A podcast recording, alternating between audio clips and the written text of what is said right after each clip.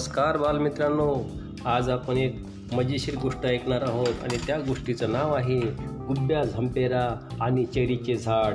आणि लेखक आहेत ऋषिकेश जोशी. तर ऐकूया आपण गोष्ट गुब्ब्या झंपेरा आणि चेरीचे झाड. सकाळचे आठ वाजून गेले तरी गुब्ब्या झंपेरा अजून अंथरुणातच पडला होता. आपण झोपलो आहोत की जागे हे त्याला अजून नीट कळत नव्हतं. शेजारी पडलेल्या क्रिकेटच्या बॅटवर त्याचा हात पडला आणि त्याला पुरती जाग आली. एक मस्त वासही त्याच्या खोलीत घुसला आणि गुड्ड्याच्या लक्षात आलं की आज रविवार आहे. आई घरात आहे आणि तो आपला आवडता फ्रेंच टोस्ट करते. तो एका उडीत बाथरूमकडे कडे गेला आणि ब्रशवर पेस्ट लावून खिडकीत आला. रविवार म्हणजे फ्रेंच टोस्ट खाऊन डम्पीबरोबर जादूच्या ढोलीत जाण्याचा दिवस. त्याने खिडकीतून खाली पाहिलं तर डम्पी त्याच्याकडे पाहत उभा होता. डम्पीही नुकताच उठला होता. शेपटी हलवून दोन जांभया देऊन कान झाडून तो बाजूच्या वाडग्यामधलं पाणी प्यायला लागला. गुब्ब्याला वाटलं हा कुत्रा असून सुद्धा रोज सकाळी आपल्यासारखी चूळ भरतो? माझा बेस्ट फ्रेंड आहे. त्यामुळे त्याला चांगली सवय असणारच. गुब्ब्याने हलकेच डम्पीला हाक मारली. डम्पीने वर पाहिलं कान हलवून पाच मिनिटात तयार होतो असा इशारा केला. आपण पण चटाचट खाऊन पटापट खाली जावं असं म्हणत गुब्ब्यानं आणखीन एक उडी मारली. पण दारातून बाहेर जायच्या ऐवजी तो धाडकन खाली आपटला. रागाने जमिनीला एक लाथ मारणार किंवा आई म्हणून भोकाड पसरणार त्याच्या आत त्याला शेजारी आरामात लोळत पडलेला त्याचा फुटबॉल दिसला आणि तो गप्प झाला. कारण त्याच फुटबॉलवरून तो घसरून पडला होता. काल संध्याकाळी आईने बजावलं होतं गुब्ब्या आता तू जोपर्यंत कपाट आवरत नाहीस तोपर्यंत मी तुला खाली जाऊ देणार नाही. रात्री नक्की आवरीन असं ठरव ठरवलेलं असूनही तो बाबाबरोबर धोनीची बॅटिंग बघत बसला आणि कपाट तसंच राहिलं. आता पण डम्पी तर खाली आला पण गुब्ब्या उठला पटकन टेबलावर जाऊन फ्रेंच टोस्टचा बकाना भरत आईला सांगितलं आई मी खेळून आल्यावर आंघोळ करीन. आपण घाई केली तर आई काही विचारणार नाही असं ठरवून तो बूट घालायला लागला देखील. पण दार उघडून जिन्यात पोचायच्या आत आईनं विचारलंच कपाट आवरलं? त्याने ठोकून दिलं आणि धूम पळस सुटला. आपण खोटं बोललो हे त्याच्या स्वतःच्या लक्षात यायच्या आत त्याला जादूची ढोली गाठायची होती. खाली डम्पी त्याची वाटच बघत होता. त्याला बघून डम्पीने जोरजोरात शेपूट हलवलं आणि दोघं पळत पळत त्यांच्या त्या खास झाडापाशी आले. त्या झाडाला एक मोठी ढोली होती. त्या ढोलीतून पलीकडे गेलं की एक वेगळंच जादूचं जंगल सुरू होईल. ते अख्खं जंगल त्याचं फ्रेंड होतं. तिथे खूप मजा खूप गंमत होती. हिरव्या रंगाचं खूप मोठं शेत त्या गवतावरून चाललं की कितीही मळलेले बूट असोत आपोआप चकाचक ते साफ करून पुढे गेलं की चॉकलेट सॉसचं कारंजं आईस्क्रीम कोणच्या कुंड्या. त्यातली गुलाबी केशरी पांढऱ्या रंगाची सुंदर फुलं एकमेकांशी पत्ती नाही तर व्यापार खेळत गप्पा मारत असायची. गुब्ब्या दर रविवारी त्यांच्याबरोबर तीन डाव पाच तीन दोन खेळायचा. पुढं गेलं की केशराच्या दुधाचं तळं.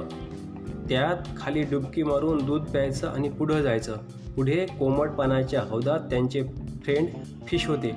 त्यांच्याबरोबर पोहलं की परत गुब्ब्या आपोआप स्वच्छ. मग त्यातल्या कासवाच्या पाठीवरून उड्या मारत बाहेर. ऑरेंज आईस कँडीच्या घसरगुंड्या चीज स्लाईजचं मैदान त्यावर मार्श मेलोचे ट्रेम्पोलिन इथे खूप मस्ती करून झाली की मग सायकल स्टँड तिकडच्या त्या खास लहान मुलांच्या सायकलवर बसून पॅडल मारलं की त्या सायकली उडायला लागायच्या. आज सुद्धा गुब्ब्या हे सगळं करणार होता. ऑरेंज घसरगुंडीवरून चार पाच फेऱ्या मारून झाल्यावर गुब्ब्या आणि डम्पी मैदानाकडे निघाले. धावत एक स्टार्ट घेऊन दोघांनी टे टेम्पोलिनवर एक मोठी उडी मारली आणि मग उड्या मारतच सुटले. मस्त गुलाबी रंगांचं मेलो डम्पी शेवटी कुत्राच. चार दोन उड्यामधून झाल्यावर तो तिथेच आडवा पडला आणि त्याने गबागबा मेलो खायला सुरुवात केली. पण जादूचं जग ते कितीही खाल्लं तरी परत ते मेलो तसेच. आपल्याकडे कुणी पाहत नाही हे बघून गुब्ब्या पण चक्क डम्पीसारखा आडवा पडला आणि तोंडाने गबागबा खायला लागला. सॉलिड मजा. मार्शमेलो खाऊन पोट तुडुंब भरल्यावर त्याच्यावर लोळून तसाच घरंगळत गुब्या खाली पडला आणि हिरव्यागार गवतावर लोळत लोळत एका झाडापाशी गेला. त्याच्या अंगात इतका आळस भरला होता इतका आळस भरला होता की त्याला उभं राहण्याचाच काय बसायचाही कंटाळा आला होता. थोडा वेळ मऊ मऊ गवतावर लोळून झाल्यावर गुब्ब्याने डोळे किलकिले केले. डोळे पूर्ण उघडण्याचाही त्याला कंटाळा आला होता. आळस म्हणजे कंप्लीट आळस. डोळे किलकिले करत गुब्याने पाहिलं तर शेजारी चेरीचं झाड. मग काय? परत एकदा तसाच लोळत गुब्याने हाताला लागतील तितक्या चेऱ्या तोडल्या आणि मटामटा खाल्ल्या. परत लोळत लोळत गवताकडे जायला लागला तर हे काय? मघाशी कार्पेटसारखं अंगाखाली असणारं गवत आता आजूबाजूला दिसायला लागलं होतं. बघता बघता ते गवत त्याच्या डोक्यावरून जायला लागलं. अरेच्छा हे काय झालं? पाहतो तो काय? गुब्या लहान लहान होत हो त्या गवताच्या काड्यांपेक्षाही छोटा झाला होता. गुब्ब्या घाबरला. शेजारी बघितलं तर डंपी आता सिंहासारखा दिसत होता. हताश होऊन त्याने वर आकाशात पाहिलं. दर रविवारी मार्शमेलोवरून उतरले की गुब्बे आणि डंपी तिकडच्या सायकल स्टँडवरून सायकली काढायचे आणि उडत उडत ढगात शिरायचे. आकाशातून एक फेरफटका मारून घारीशी रेस लावून कबुतरांशी लुडो खेळून मग खाली यायचे. पण आता ते आकाश दूर कुठेतरी दिसत होतं. डंपी सिंह तर घार जम्बो जेटसारखी दिसत होती. डंप्या रडक्या आवाज गुब्ब्याने हाक मारली. डंप्याला ऐकू गेली की नाही कळलं नाही पण तो वास काढत गुब्ब्याकडे आला. काय रे? मी शोधतोय तुला. म्हटलं गेलास कुठे? गुब्ब्याने काय झालं ते सांगितलं. डंपी म्हणाला फ्रेंड मग मी कशाला आहे? बस माझ्या पाठीवर आणि चल घरी. आई बाबा नक्की करतील काहीतरी. गुब्ब्या घरी पोचला. आई रागावली होती. बाबाकडे तक्रार करत होती. बारा वाजून गेले तरी गुब्ब्याचा पत्ता नाही. एकदा खेळायला लागला की कशाकडे लक्ष नसतं त्याचं. आई मी आलोय. आई आई ग.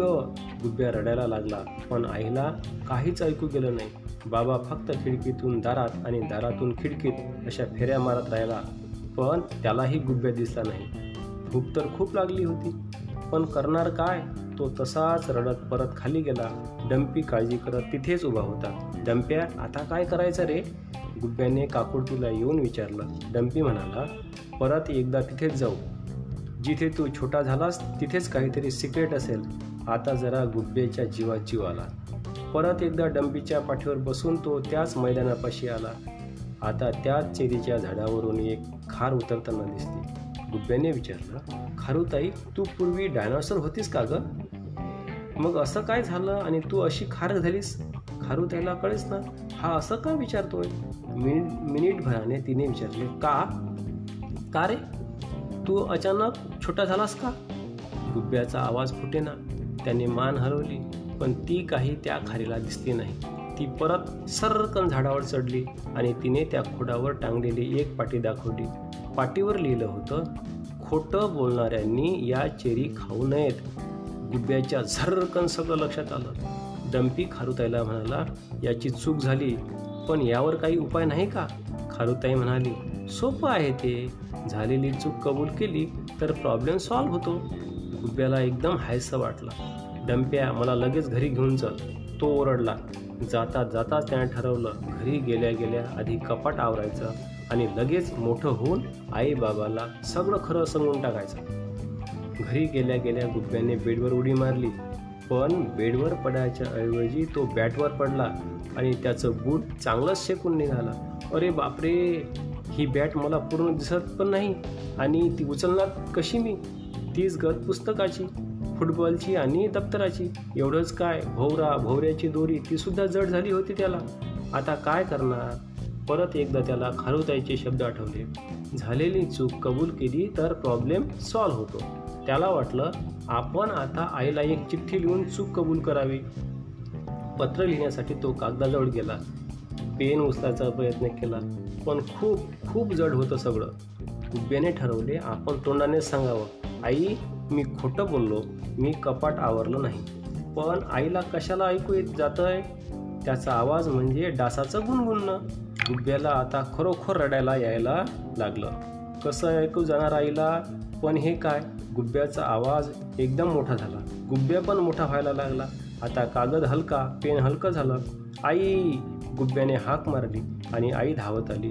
गुब्ब्याच्या पाठीत एक धपाटा मारत आई म्हणाली होतास कुठे इतका वेळ? काही भूकभीक ला आहे की नाही? आणि आलास कधी तू? आम्ही वाट बघतो ना कधीची? आई बोलत होती. गुब्ब्या रडता रडता हसत होता आणि हसता हसता रडत होता. आईला काही कळेना. गुब्ब्या म्हणाला आई ग मी सकाळी कपाट आवरलं म्हणून खोटं सांगितलं आणि मी अगदी छोटा छोटा टॉम थंबपेक्षाही छोटा होऊन गेलो. पण आता आवरायला आलो. तुला खरं सांगायला आलो ना तर परत पहिल्यासारखा होऊन गेलो.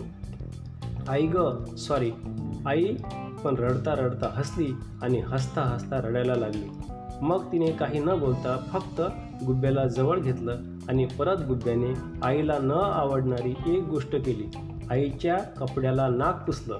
नेहमीप्रमाणे आईने त्याला एक फटका मारला आणि तो फटका खाऊन गुब्ब्या खुश होऊन गेला. धन्यवाद.